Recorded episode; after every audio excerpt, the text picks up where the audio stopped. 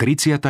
kapitola Doba súženia V čase záverečného súženia budú veriaci vystavení tomu najtvrdšiemu útlaku. Budú mu schopní odolať len za predpokladu, že Bohu zostanú verní. V tom čase povstane veľké knieža Michael, ktorý sa zastane synov tvojho ľudu – Nastane čas súženia, akého nebolo, odkedy jestvujú národy až po tento čas.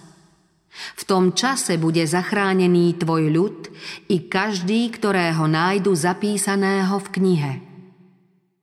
Po skončení posolstva tretieho aniela sa Kristova milosť prestane prihovárať za hriešných obyvateľov sveta. Boží ľud splnil svoju úlohu, dostal neskorý dážď, čas odpočinutia, rozvlaženia od hospodina a je pripravený na nastávajúci čas skúšky. Anieli sa ponáhľajú sem i tam. Zvláštny aniel sa vracia zo zeme so znamom, že splnil svoje poslanie. Na svet prichádza záverečná skúška a tí, ktorí zostali verní Božím prikázaniam, dostali pečať živého Boha. Vtedy Kristus završí svoju obhajobnú službu v nebeskej svetini. Zdvihne ruky a mocným hlasom oznámi Dokonané je. Zástupy anielov zložia svoje koruny, keď Ježiš Kristus slávnostne povie Kto pácha neprávosť, nech ju ešte pácha. Špinavý nech sa špiní ďalej – Spravodlivý nech ďalej koná spravodlivosť a svetý nech sa ďalej posvecuje. O každom človeku už bude rozhodnuté. Buď na život, alebo na smrť. Kristus vykonal službu zmierenia za svoj ľud a vymazal jeho hriechy. Doplnil sa počet obyvateľov jeho kráľovstva. Kráľovstvá, panstvá a veľkosť kráľovstva pod celým nebom budú dané dedičom spasenia a Kristus bude vládnuť ako kráľ kráľov a pán pánov. Keď Kristus výjde z nebeskej svetine, obyvateľov zeme zahalí tma. V tom istom čase budú veriaci žiť pred svetým Bohom bez obhajcu. Moc, ktorá dosiaľ tlmila zlovoľníkov, prestane pôsobiť a Satan bude mať neobmedzenú nadvládu nad zatvrdilými ľuďmi. Čaša Božej trpezlivosti sa naplnila. Svet odmietol Božiu milosť, pohrdol jeho láskou a pošliapal jeho zákon.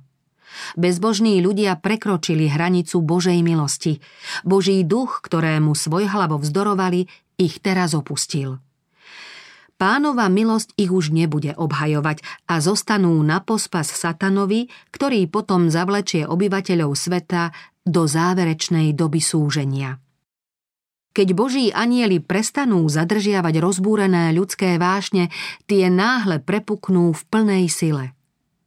Celý svet bude zatiahnutý do ešte väčšej pohromy, než aká postihla Jeruzalem. Jediný aniel svojho času usmrtil v Egypte všetkých prvorodených a naplnil zem smútkom a nárekom. Kráľ Dávid prestúpil Boží príkaz tým, že dal spočítať ľud – Jediný aniel vykonal strašný súd ako trest za hriech panovníka. Rovnakú moc, akú prejavili títo boží služobníci, prejavia s božím dovolením aj zlí anieli. Tieto sily sú už pripravené a čakajú na Boží pokyn, aby smeli šíriť záhubu.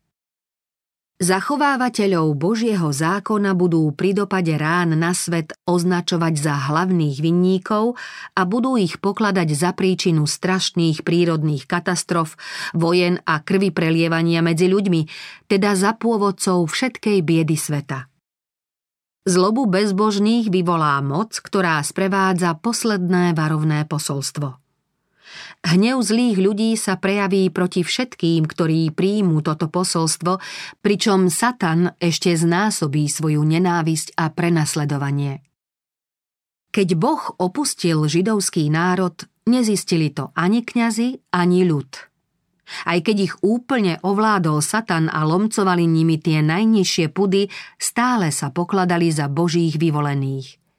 Kňazi ďalej slúžili v chráme, na poškvrnenom oltári sa ďalej prinášali obete, dennodenne zvolávali požehnanie na národ, ktorý si poškvrnil ruky krvou drahého Božieho syna a snažil sa pripraviť o život aj jeho služobníkov a apoštolov. Podobne ani obyvatelia Zeme nebudú vedieť, kedy zaznie v nebeskej svetini neodvolateľné rozhodnutie, čím sa navždy určí údel sveta. Ľudia, ktorých Boží duch nakoniec opustí, budú ďalej lipnúť na svojich náboženských tradíciách.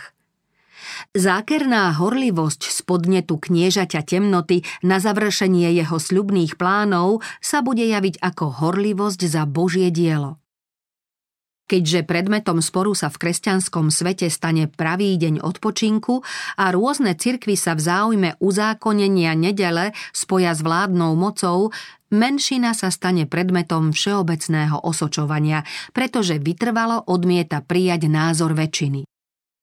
Zvíťazí požiadavka netrpieť menšinu, ktorá sa stavia proti nariadeniu cirkvy a štátnemu zákonu, lebo je lepšie, aby trpelo niekoľko ľudí, než aby sa celý národ ocitol v zmetku a anarchii.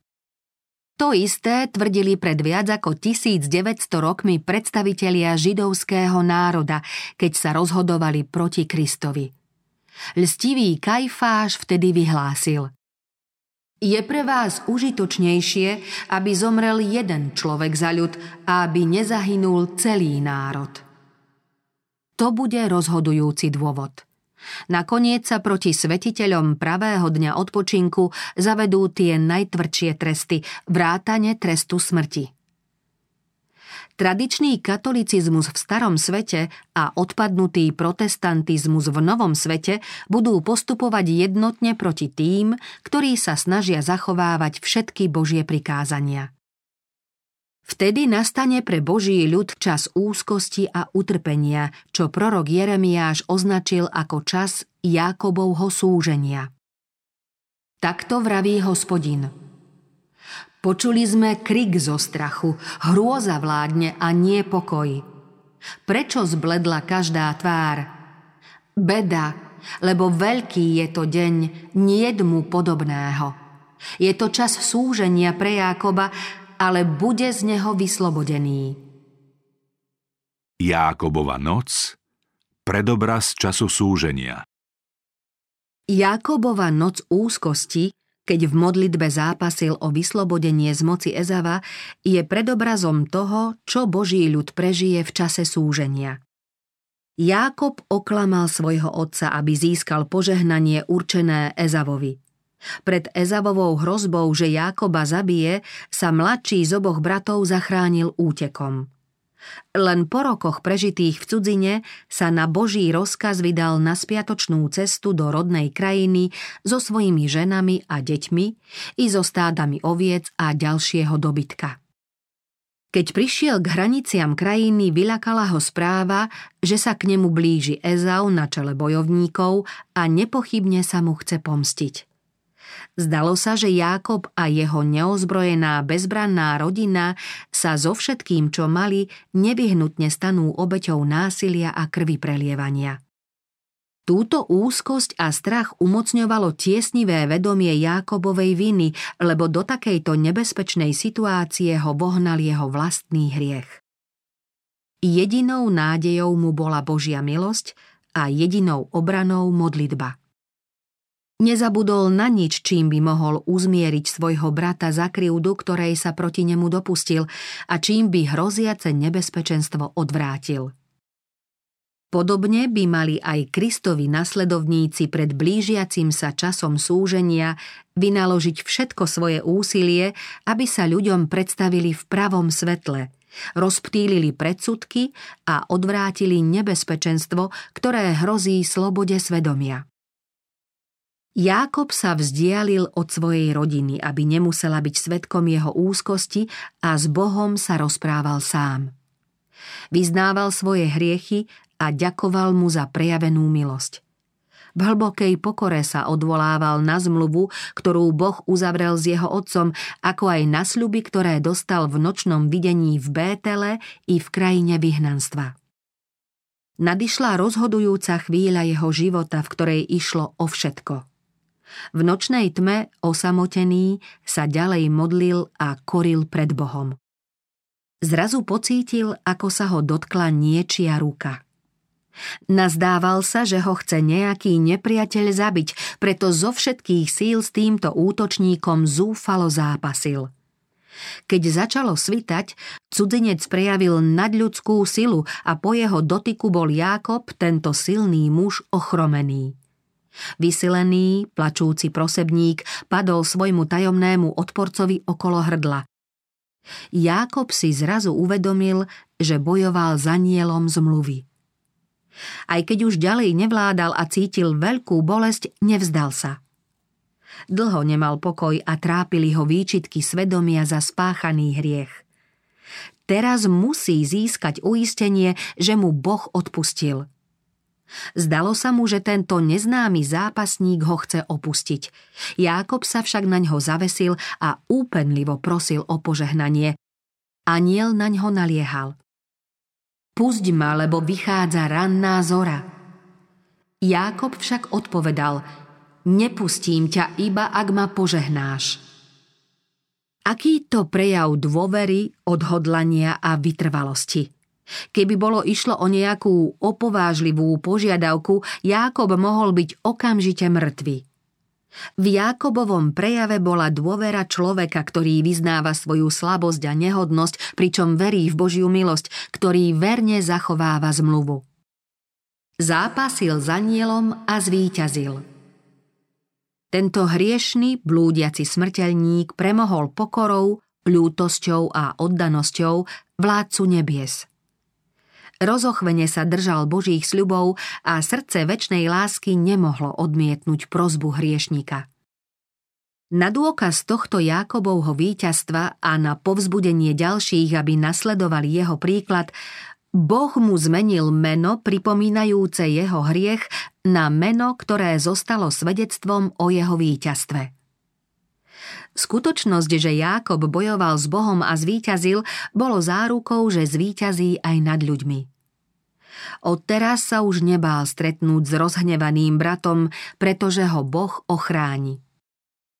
Satan obvinil Jákoba pred Danielmi a tvrdil, že má právo zabiť ho pre jeho hriechy – Podnietil Ezava, aby sa vypravil proti Jákobovi, ktorého v dlhom nočnom boji sužoval pocitom viny.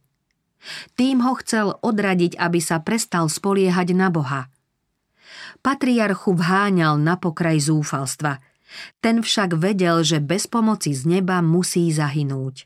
Úprimne prosil o odpustenie svojho hriechu a dožadoval sa Božej milosti. Nedal sa odvrátiť od svojho zámeru, pevne sa držal aniela a s plačom ho prosil, kým nezvíťazil. Podobne ako Satan podnecoval Ezava k pomste proti Jákobovi, tak bude podnecovať aj zlomyselných ľudí, aby v čase súženia zahubili Boží ľud. Ako obvinil Jákoba, tak bude obviňovať aj Boží ľud.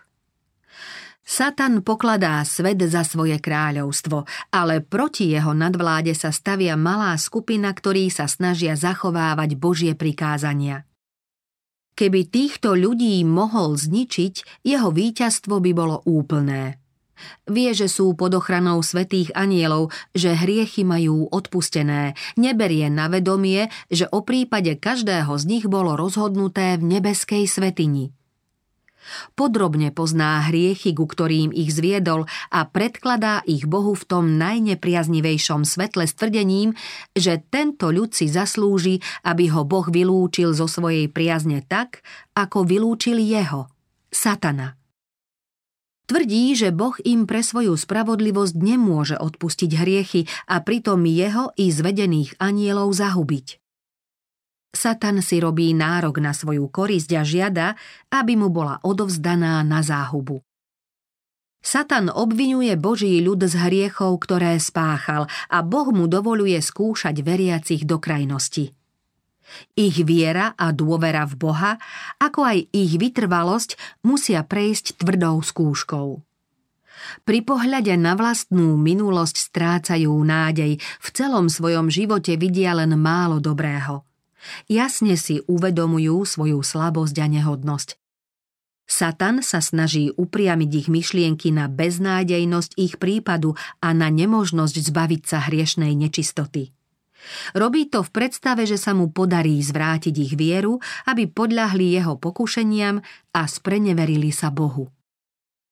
Aj keď verní ich budú obklopovať nepriatelia v snahe zničiť ich, nevylaká ich utrpenie pre pravdu, ale skôr to, či vyznali všetky hriechy a či kvôli nejakému ich nedostatku sa bude môcť pri nich splniť spasiteľovo zasľúbenie. I ja teba ochránim pred hodinou pokušenia, ktoré príde na celý svet. Keby veriaci mali istotu, že pán im odpustil všetky hriechy, nebáli by sa mučenia ani smrti. Ak sa však ukáže, že Božej priazne nie sú hodní a že by kvôli svojim povahovým nedostatkom stratili život, bude to zneúctenie svetého Božieho mena. Ťažká skúška viery zo všetkých strán budú na nich číhať zvodné nástrahy, všade budú pozorovať prejavy vzbury. Tým viac budú v srdci cítiť skutočnú túžbu, aby sa skončilo to veľké odpadnutie a aby bezbožní prestali páchať bezbožnosť. Prosia Boha, aby vzburu zastavil a pritom si výčitkami uvedomujú, aká nedostatočná je ich sila, aby mohli odolať prívalu zla. Vedia, že keby boli vždy a zo všetkých síl slúžili Kristovi, boli by odolnejší a Satan by nemal toľko moci nad nimi výťaziť. V slzách si pripomínajú, že už prosili Boha o odpustenie mnohých svojich hriechov a dovolávajú sa spasiteľovho zasľúbenia. Nech sa chopí mojej ochrany, nech uzavrie so mnou mier – ich viera neochabne, aj keď ich modlitby nebudú hneď vypočuté. Napriek úzkostiam, súženiu a ťažkostiam sa neprestávajú modliť. Ako sa Jákob chytil aniela, tak sa vierou chytajú Božej mocnej ruky a aj ich srdce volá. Nepustím ťa, iba ak ma požehnáš. Keby Jákob nebol už predtým oľutoval svoj hriech, že prvorodenstvo získal podvodom, pán by nebol vypočul jeho modlitbu a nebol by milostivo zachoval jeho život. Podobne by boli porazení v čase súženia aj tí z Božieho ľudu, ktorých bude tiesniť strach a úzkosť v prípade, že by mali nejaké nevyznané hriechy. Zúfalstvo by im podlomilo vieru a necítili by istotu, že pána môžu prosiť o vyslobodenie – bez najmenších pochybností si budú uvedomovať svoju nehodnosť, ale nebudú musieť odhaľovať žiadne skryté neprávosti. Ich hriechy sa dostali pred Boží súd už skôr, boli vymazané a Boh si na ne už nespomenie. Satan bude zvádzať ľudí k predstave, že Boh prehliadne ich nevernosť v drobných záležitostiach života – Božie zaobchádzanie s Jákobom však ukazuje, že v žiadnom prípade nebude schváľovať či trpieť zlo. Pokušiteľ premôže všetkých, ktorí sa snažia ospravedlňovať alebo skrývať svoje neprávosti a ktorých nezaujíma, či ich hriechy zostali v nebeských knihách nevyznané a neodpustené. Čím lepšie poznajú Božiu vôľu a čím vyššie postavenie zastávajú, tým viac bude pána zarmúcovať ich neprístojné správanie a tým ľahšie nad nimi nepriateľ zvíťazí. Kto otáľa s prípravou na Boží deň, stratu už nedoženie ani v čase súženia, ani kedykoľvek neskôr. Stav týchto ľudí je beznádejný. Vlažní kresťania, ktorí vstupujú do posledného strašného boja nepripravení, budú v zúfalstve veľmi úzkostlivo vyznávať svoje hriechy, no Satan bude jasať nad ich zármutkom. Ich vyznanie sa svojou podstatou podobá vyznaniu Ezava alebo Judáša. Títo ľudia oplakávajú následky svojho prestúpenia, nie však samotný hriech. Ich ľútosť nebola pravá, zlo sa im nezošklivilo. K svojim hriechom sa priznávajú zo strachu pred trestom a v prípade, že by trest bol odvolaný, znova by sa postavili proti Bohu, ako sa kedysi postavil egyptský faraón. Jakobov príbeh je uistením, že Boh nezavrhne tých, ktorí sa dali oklamať, pokúšať a zviesť, ale vrátili sa k Bohu s úprimnou ľútosťou. Keď sa Satan snaží týchto ľudí zničiť, vtedy Boh posiela svojich služobníkov, ktorí ich majú potešiť a ochrániť v nebezpečenstve. Útoky satana bývajú prudké a rázne. Jeho klamstvá sú zákerné, ale Boh pozoruje svojich a jeho ucho počuje ich volanie. Prežívajú také súženie, že sa zdá, ako by plamene ohnivej pece mali Boží ľud spáliť. Z ruky toho, ktorý ich očistuje, výjdu nakoniec ako ohňom pretavené zlato. Láska, ktorú pán prejavuje svojim verným v čase najťažšej skúšky, je práve taká silná a úprimná, ako jeho láska prejavená vtedy, keď sa im darí najlepšie. Musia však prejsť ohnivou pecou súženia, aby sa v nej zbavili všetkého svetského pokušenia a aby sa v nich mohol dokonale zrkadliť obraz Ježiša Krista. Blížiaci sa čas súženia a úzkosti bude vyžadovať vieru, ktorá vie prekonať ťažkosti, trpezlivo čakať a znášať aj hlad. Teda vieru, ktorá neochabne ani v najťažších skúškach. Boh poskytuje každému čas milosti, aby sa pripravil na čas súženia. Jakobovú vytrvalosť a odhodlanosť odmenil Boh víťazstvom. Toto víťazstvo bolo dôkazom moci vytrvalej modlitby. Tí, čo sa neochvejne spolahnú na Božie zasľúbenie ako Jákob, budú rovnako úprimní a vytrvalí ako on. Ich úspech sa bude podobať jeho úspechu. Tí, ktorí nie sú ochotní vzdať sa sebectva, prosiť Boha o odpustenie, úprimne a neprestajne prosiť o požehnanie, tí Božie požehnanie nedostanú. Ako málo ľudí vie, čo znamená zápasiť s Bohom. Ako málo je tých, ktorí z hĺbky duše volajú k Bohu a zo všetkých síl sa utiekajú k Nemu. Ako málo je tých, ktorí sa v prívale nevýslovného zúfalstva neochvejnou vierou spoliehajú na Božie zasľúbenia. Ľuďom prejavujúcim teraz málo viery hrozí najväčšie nebezpečenstvo, že podľahnú satanským podvodom a príkazom, ktoré páchajú násilie na svedomí. Ak v skúške obstoja, v čase súženia budú viac trpieť a ocitnú sa vo väčšej úzkosti, pretože sa nenaučili bezvýhradne sa spoliehať na pána. Nedokážu veriť a budú sa to musieť učiť v tiesnivej situácii a strachu. Teraz je čas, aby sme sa zoznámili s pánom a vyskúšali jeho zasľúbenia – Anieli zaznamenávajú každú úprimnú modlitbu. Mali by sme si radšej odrieknúť pôžitky, než zanedbávať spoločenstvo s Bohom. Chudoba a seba zaprenie s vedomím Božej priazne sú lepšie ako bohatstvo, pocty, pohodlný život či priateľstvá bez Boha. Musíme si nájsť čas na modlitbu. Ak svoju myseľ zameriavame na svetské záujmy, môže sa stať, že nám pán poskytne viac času tým, že nám vezme modly, bohatstvo, domy či výnosné pozemky. Mladých ľudí nemusí zviesť hriech, ak budú žiť tak, aby mohli prosiť Boha o požehnanie.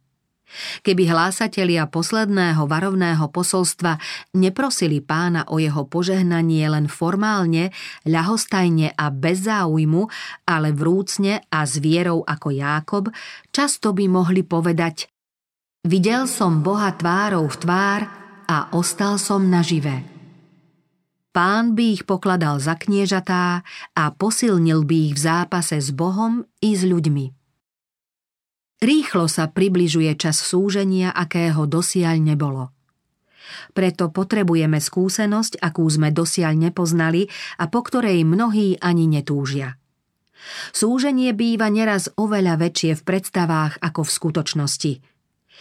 O prichádzajúcej záverečnej skúške to však neplatí. Jej veľkosť si nevie predstaviť ani najživšia obrazotvornosť. V nej bude musieť stáť pred Bohom každý sám. Keby na zemi žil Noach, Daniel a Job, znie výrok hospodina pána, nezachránili by ani syna, ani dceru. Oni samotní by si svojou spravodlivosťou zachránili vlastný život. Teraz, keď náš veľkňaz koná za nás službu zmierenia, musíme sa usilovať o dokonalosť v Kristovi. Náš spasiteľ sa ani myšlienkou neoddal pokušeniu. Satan chce v našom srdci využiť slabé miesta. Ak je v niekom hriešna náklonnosť, Satan na ňu zaútočí svojim pokušením. Pán Ježiš o sebe povedal Prichádza totiž knieža sveta – nič vo mne nie je jeho. Satan nemohol nájsť na Božom synovi nič, čím by mohol nad ním zvíťaziť. Boží syn zachovával prikázania svojho otca a nebolo v ňom hriechu, na ktorý by Satan mohol vo vlastnom záujme poukázať. Takto má byť aj pri tých, ktorí chcú obstáť v čase súženia – v tomto živote sa musíme vierou vočistujúcu krv Ježiša Krista zbaviť hriechu.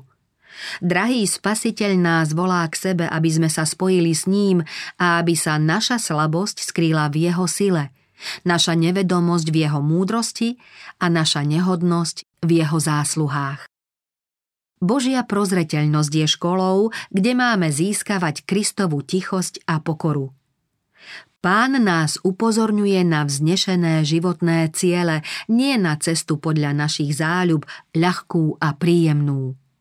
Závisí od nás, ako budeme spolupracovať s pánom a používať jeho prostriedky na pretvorenie svojho charakteru podľa nebeského vzoru. Kto zanedbáva alebo odkladá túto povinnosť, vážne ohrozuje svoje spasenie. Apoštol Ján v nebeskom videní počul z neba silný hlas.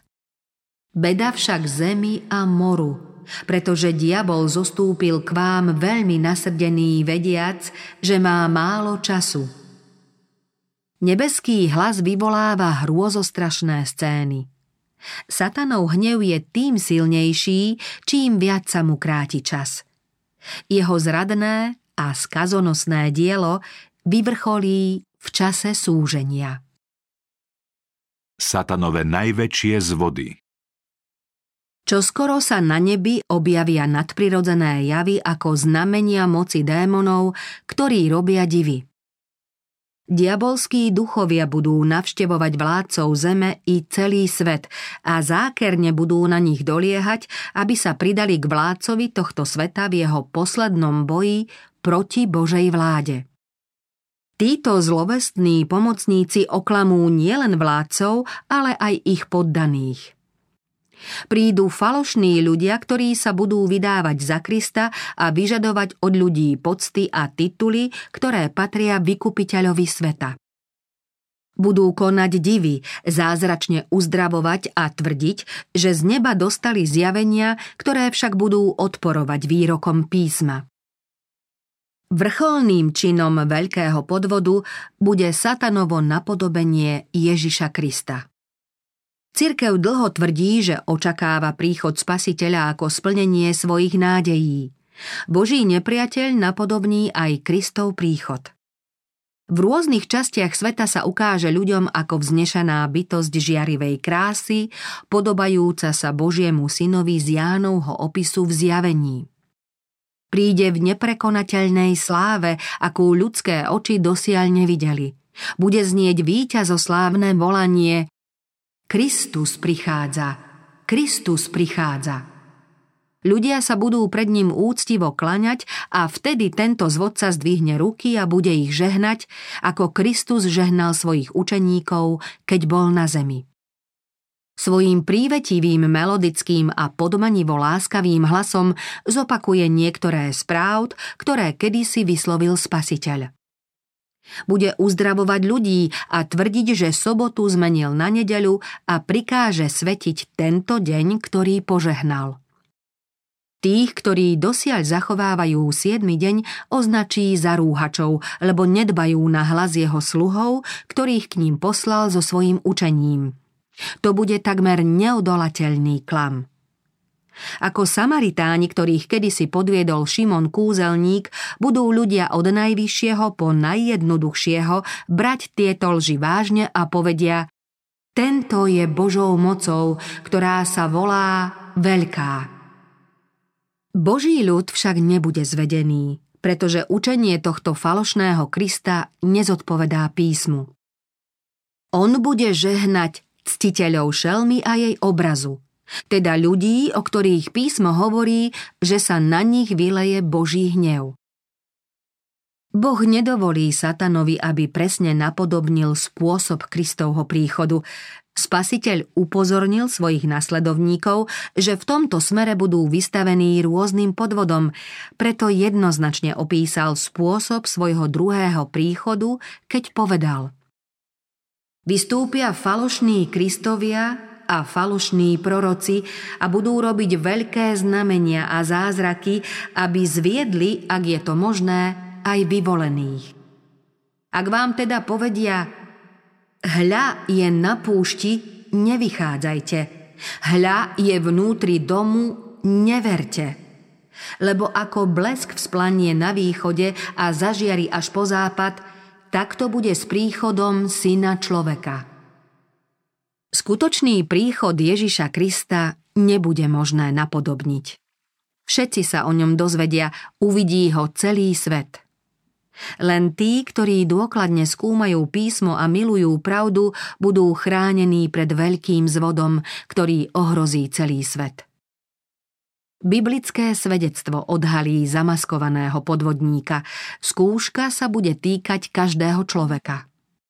Skutočný kresťan sa osvedčí práve v pokušení. Stojí dnešný Boží ľud na základe Božieho slova tak pevne, že sa nebude spoliehať len na svoje zmysly?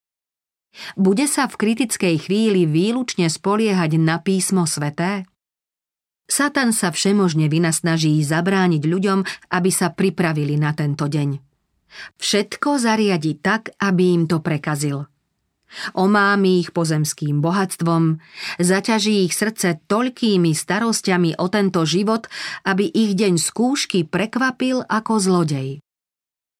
Keďže výnosy rôznych predstaviteľov kresťanstva proti zachovávateľom Božích prikázaní zrušia ochranu, ktorú im poskytuje vláda, Boží svetkovia budú vydaní na pospas s hubcom.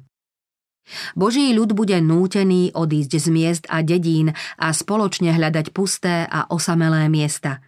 Útočisko nájdu v horách.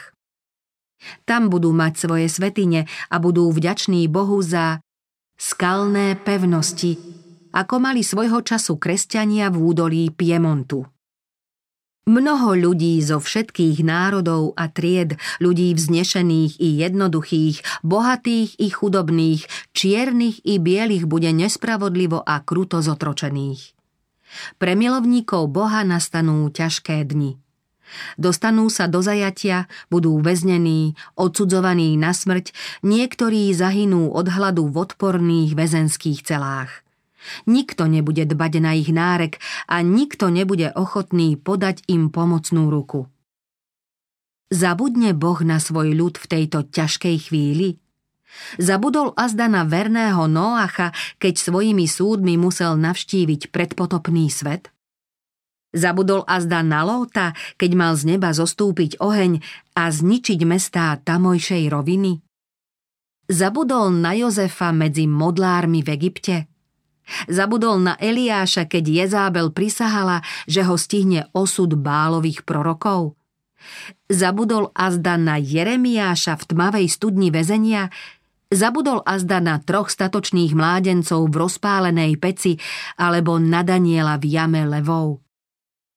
Sion povedal Opustil ma hospodin a pán zabudol na mňa – či zabudne žena na svoje nemluvňa a nezľutuje sa nad synom, ktorého zrodila? Keby oni aj pozabudli, ja na teba nezabudnem. Pozri, do dlaní som si ťa vyril. Hospodin zástupov hovorí Kto sa vás dotýka, dotýka sa zrenice môjho oka. Nepriatelia môžu uväzniť verných božích svetkov, ale väzenské múry nemôžu prerušiť ich spojenie s Kristom. Pán, ktorý pozná každú ich slabosť i každú skúšku, vládne nad všetkými pozemskými silami. Nebeskí anieli navštívia verných v pustých väzenských celách a prinesú im potrebné svetlo a pokoj. Vezenie sa stane palácom, pretože v ňom budú ľudia bohatí na vieru. A väzenské múry osvieti nebeský jaz ako vtedy, keď sa Pavol a Síla zmodlili a spievali chválospevy o polnoci v žalári vo Filipách. Trestajúce súdy Božie tresty neminú tých, ktorí utláčajú Boží ľud a pomýšľajú na jeho zničenie. Veľká Božia trpezlivosť s bezbožnými, ako by niektorých ľudí priam vyzývala páchať zlo. Určite ich však stihne hrozný trest, aj keď ho Boh dlho odkladá. Hospodin povstane ako na vrchu Peracím. Vzruší sa ako v Gibeonskom údolí, aby uskutočnil svoje dielo – Zvláštne je jeho dielo, aby vykonal svoj skutok. Nezvyčajný je jeho skutok. Náš milosrdný Boh nezvykne trestať. Ako žijem, znie výrok hospodina pána, nemám záľubu v smrti bezbožného. Pán je Hospodin, Boh milosrdný a ľútostivý, zhovievavý a hojný v milosti a vernosti – odpúšťajúci vinu, priestupok a hriech. Vinníka však nenecháva bez trestu. Hospodin je zhovievavý a veľký v moci, ale nenecháva nikoho bez trestu. Prísnym a spravodlivým trestom obhájí autoritu svojho zneváženého zákona. Skutočnosť, že pán oddialuje prejav svojej spravodlivosti, je náznakom prísnosti trestu, ktorý postihuje priestupníkov. Ľud, ku ktorému sa tak dlho správal zhovievavo, bol k nemu príliš trpezlivý a netrestal ho, kým nenaplnil mieru svojej neprávosti, nakoniec stihne hnev neriedený milosťou. Keď Kristus skončí svoju obhajobnú službu v nebeskej svetini, Božie tresty dopadnú na uctievačov šelmy, ktorí prijali jej znamenie. Pohromy, ktoré zasiahli Egypt, keď Boh chcel vyslobodiť Izrael, naznačujú, aké rany, čo do podstaty, ale najmä účinku, postihnú svet krátko pred konečným vyslobodením Božieho ľudu. Písateľ knihy Zjavenie o týchto strašných pliagach napísal – Zhubné a zlé vredy sa povyhadzovali na ľuďoch, ktorí mali znak šelmy a ktorí sa klaňali jej obrazu. More sa zmenilo na krv ako z mŕtvého a zahynulo všetko, čo žilo v mori. Tieto hrozné rany len obhajujú Božiu spravodlivosť. Aniel vyhlásil Spravodlivý si ty, ktorý si a ktorý si bol, svetý, že si tak rozsúdil – lebo oni prelievali krv svetých a prorokov, dal si im piť krv. Zaslúžili si to. Pretože Boží ľud odsudzovali na smrť, zasluhujú si taký trest, ako keby ich zabili vlastnými rukami. Podobne povedal aj Kristus o Židoch svojej doby, že nesú vinu za krv všetkých božích verných ľudí od Ábela, lebo prejavovali rovnaké postoje ako vrahovia prorokov a chceli konať rovnaké dielo. V nasledujúcej rane bude mať slnko moc páliť ľudí ohňom. Proroci opisujú stav zeme v tom čase takto. Spustošené je pole, trúchli roľa. Všetky poľné stromy uschli, lebo uschlo, z čoho mali ľudia radosť.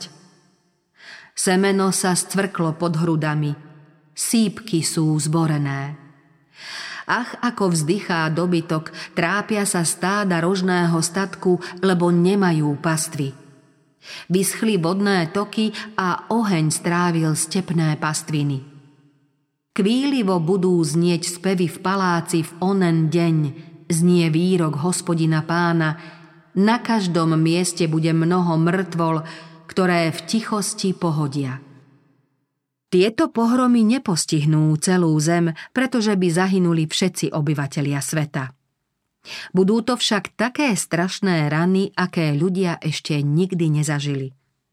Všetky tresty, ktoré postihnú ľudí pred ukončením času milosti, mierni Božie milosrdenstvo. Kristova krv ponúka odpustenie a chráni hriešnika, aby ho nezastihla úplná odplata za jeho vinu. Pri poslednom súde však už trest nebude zmiernený milosrdenstvom. V ten deň budú mnohí túžiť po ochrane Božej milosti, ktorú tak dlho odmietali. Prichádzajú dni, znie výrok hospodina pána, keď pošlem na zem hlad. Nie hlad po chlebe, ani smet po vode, ale po počúvaní hospodinových slov. Putovať budú od mora k moru, od severu k východu sa budú túlať, aby hľadali slovo hospodinovo ale ho nenájdu. Ani Boží ľud nebude ušetrený. Budú ho prenasledovať a trápiť. Bude mať nedostatok a bude trpieť hladom, pán ho však nenechá zahynúť.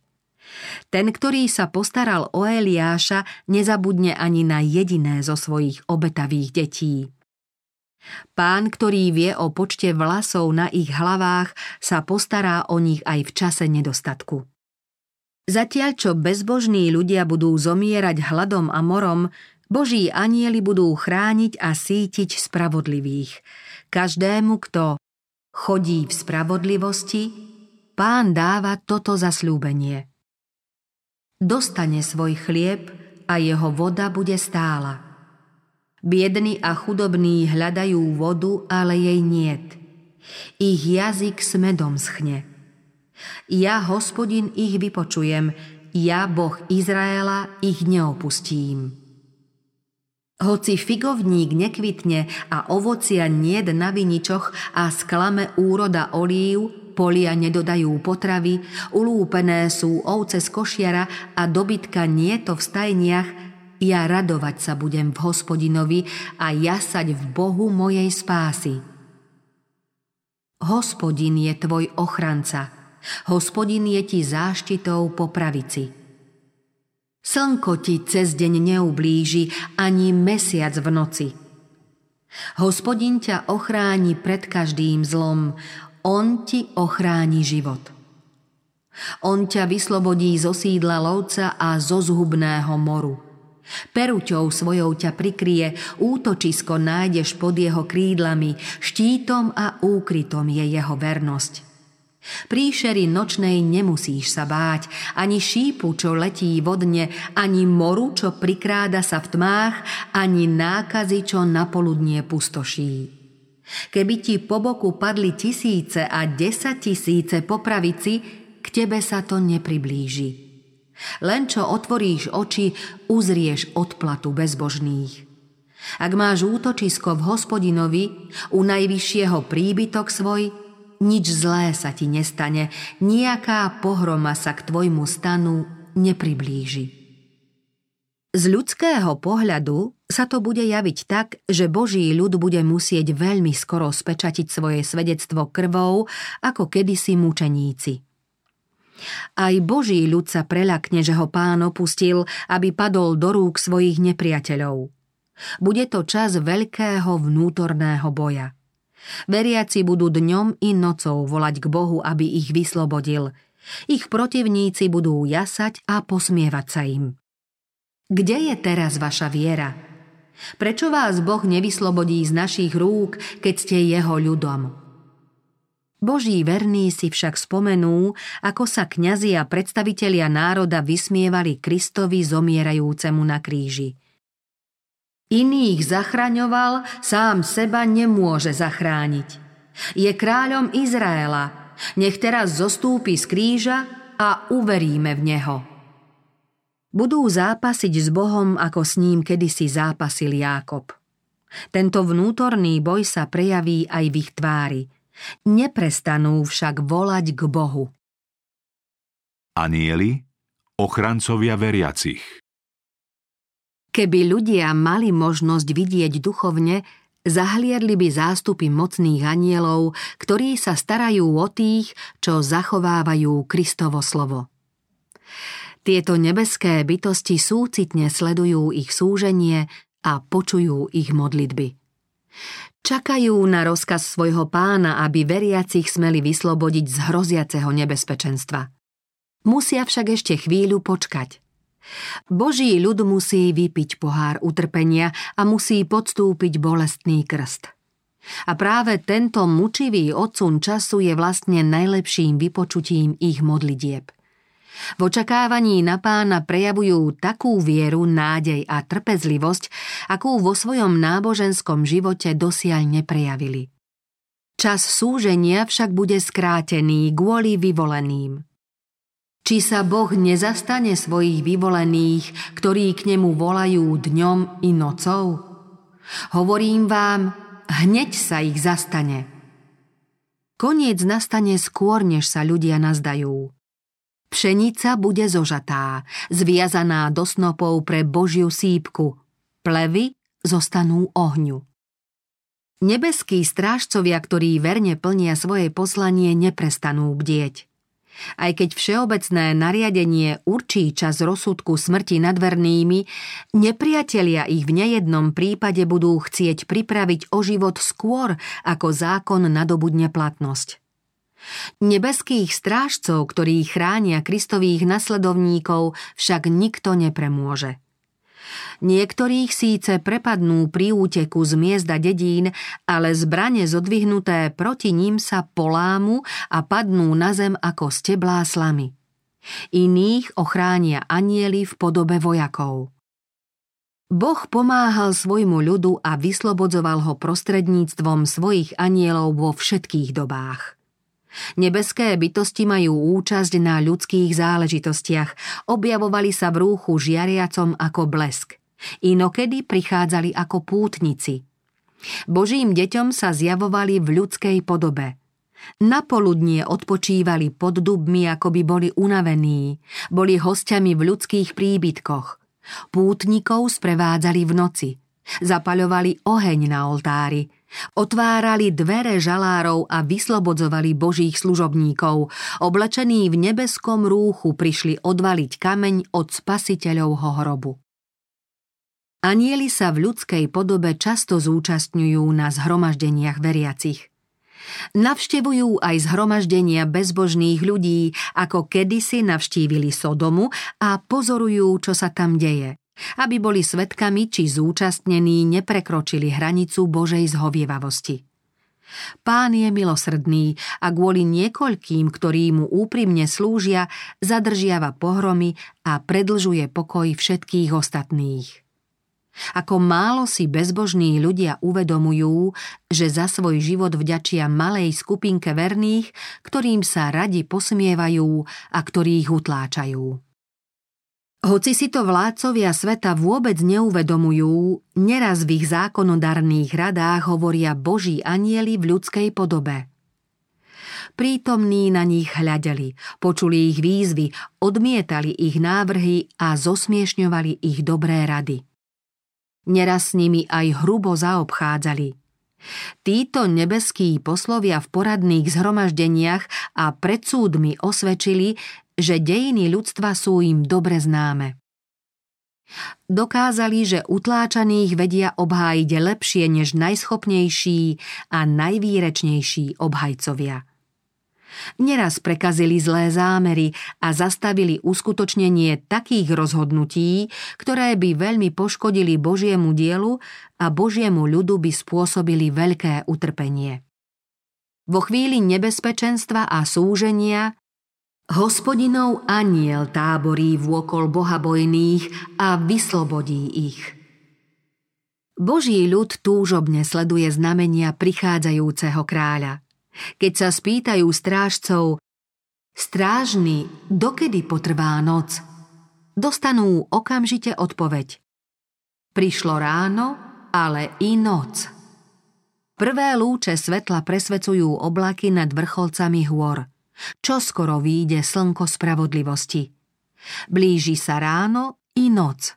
Začiatok väčšného dňa pre spravodlivých, ale aj začiatok väčšnej noci pre bezbožných. Keď zápasiaci verní naliehajú so svojimi prozbami na Boha, zdá sa, že závoj oddelujúcich ich od neviditeľného sveta je takmer odstránený. Nebo je zaliaté jasom väčšného dňa a ako pieseň anielského zboru znejú slová Vytrvajte vo svojej vernosti, prichádza pomoc. Kristus, všemocný víťaz, pripravil pre svojich vyčerpaných bojovníkov korunu nesmrteľnej slávy. Z pootvorených dvier znie jeho hlas. Pozrite, ja som s vami, nebojte sa. Poznám všetky vaše starosti. Okúsil som váš zármutok. Nebojujete s neporaziteľným nepriateľom. Vybojoval som víťazstvo za vás a v mojom mene slávne zvíťazíte. Drahý spasiteľ nám pošle pomoc práve vtedy, keď ju budeme najviac potrebovať. Cestu do svojho kráľovstva posvetili jeho kroky. Každý trň, ktorý nám poraní nohy, poranil už jeho samého. Každý kríž, ktorý máme znášať, niesol dávno pred nami. V životných zápasoch sa máme pripraviť na pokoj – Čas súženia je ťažkou skúškou pre Boží ľud. Je to však aj čas, keď sa má každý veriaci dívať k nebu a vierou hľadieť na dúhu zasľúbenia, ktorá sa nad ním klenie. Tak sa vrátia tí, ktorých hospodin vyslobodil a prídu s plesaním na Sion. Večná radosť bude na ich hlavách, dosiahnú radosť a veselosť – zmizne žiaľ a úpenie. Ja, ja som vaším tešiteľom. Kto si ty, že sa bojíš človeka smrteľného, ľudského dieťaťa, ktoré býva ako tráva? Ty sa ustavične v každom čase chveješ pred hnevom súžovateľa, keď zamýšľa hubiť? Ale kde je hnev súžovateľa? Sputnaný sa čoskoro uvoľní, nepadne mŕtvy do jamy a nebude mu chýbať chlieb. Ja som však hospodin, tvoj boh, ktorý víri more tak, že hučia jeho vlny. Hospodin mocností je jeho meno. Dal som ti svoje slová do úst, prikryl som ťa tôňou svojich rúk. Preto čuj toto, ty strápený a opojený, ale nie vínom – Takto vraví hospodin, pán, tvoj boh, ktorý chce bojovať za svoj ľud. Pozri, beriem ti z rúk čašu omámenia a kalich môjho hnevu. Nebudeš ho už viac piť. Podám ho do ruky tým, čo ťa trápili, ktorí ti hovorili, zohni sa, aby sme mohli prejsť. A ty si podložil chrbát ako zem a ako ulicu pre tých, čo prechádzajú. Božie oko, ktoré pozoruje veky, sleduje predovšetkým rozhodnú chvíľu, ktorá čaká na jeho ľud, keď sa zomknú proti nemu pozemské mocnosti. Budú sa báť ako vyhnanci, že zahynú hladom alebo násilnou smrťou. Svetý Boh, ktorý rozdelil Červené more pred Izraelom, prejaví svoju nesmiernu moc a ukončí ich otroctvo. Budú mojim vlastníctvom, vraví hospodin mocností, v deň, ktorý chystám. Ušetrím ich, ako ušetrí človek svojho syna, ktorý mu slúži. Keby krv kristových verných svetkov bola v tom čase preliata, nebola by semenom prinášajúcim úrodu ďalších veriacich pre pána, ako kedysi krv mučeníkov. Ich vernosť by nepresvedčila neveriacich o pravde, pretože zatvrdnuté srdce tak dlho odmietalo prejavy milosti, že naň už nepôsobia. Keby Boh nechal spravodlivých ako korisť pre svojich nepriateľov, bolo by to víťazstvo kniežaťa zla. Žalmista volá Veď ma schová vo svojom úkryte v deň pohromy. Ukrie ma v skríši svojho stánku – Pán povedal, Choď, ľud môj, vstúp do svojich izieb, a zavri svoje dvere za sebou. Schovaj sa na malú chvíľu, dokiaľ neprejde hnev. Lebo hospodin vychádza zo svojho miesta, aby potrestal neprávosť obyvateľov zeme. Vyslobodenie verných, ktorí trpezlivo čakajú na jeho príchod a ktorých mená sú zapísané v knihe života, bude slávne.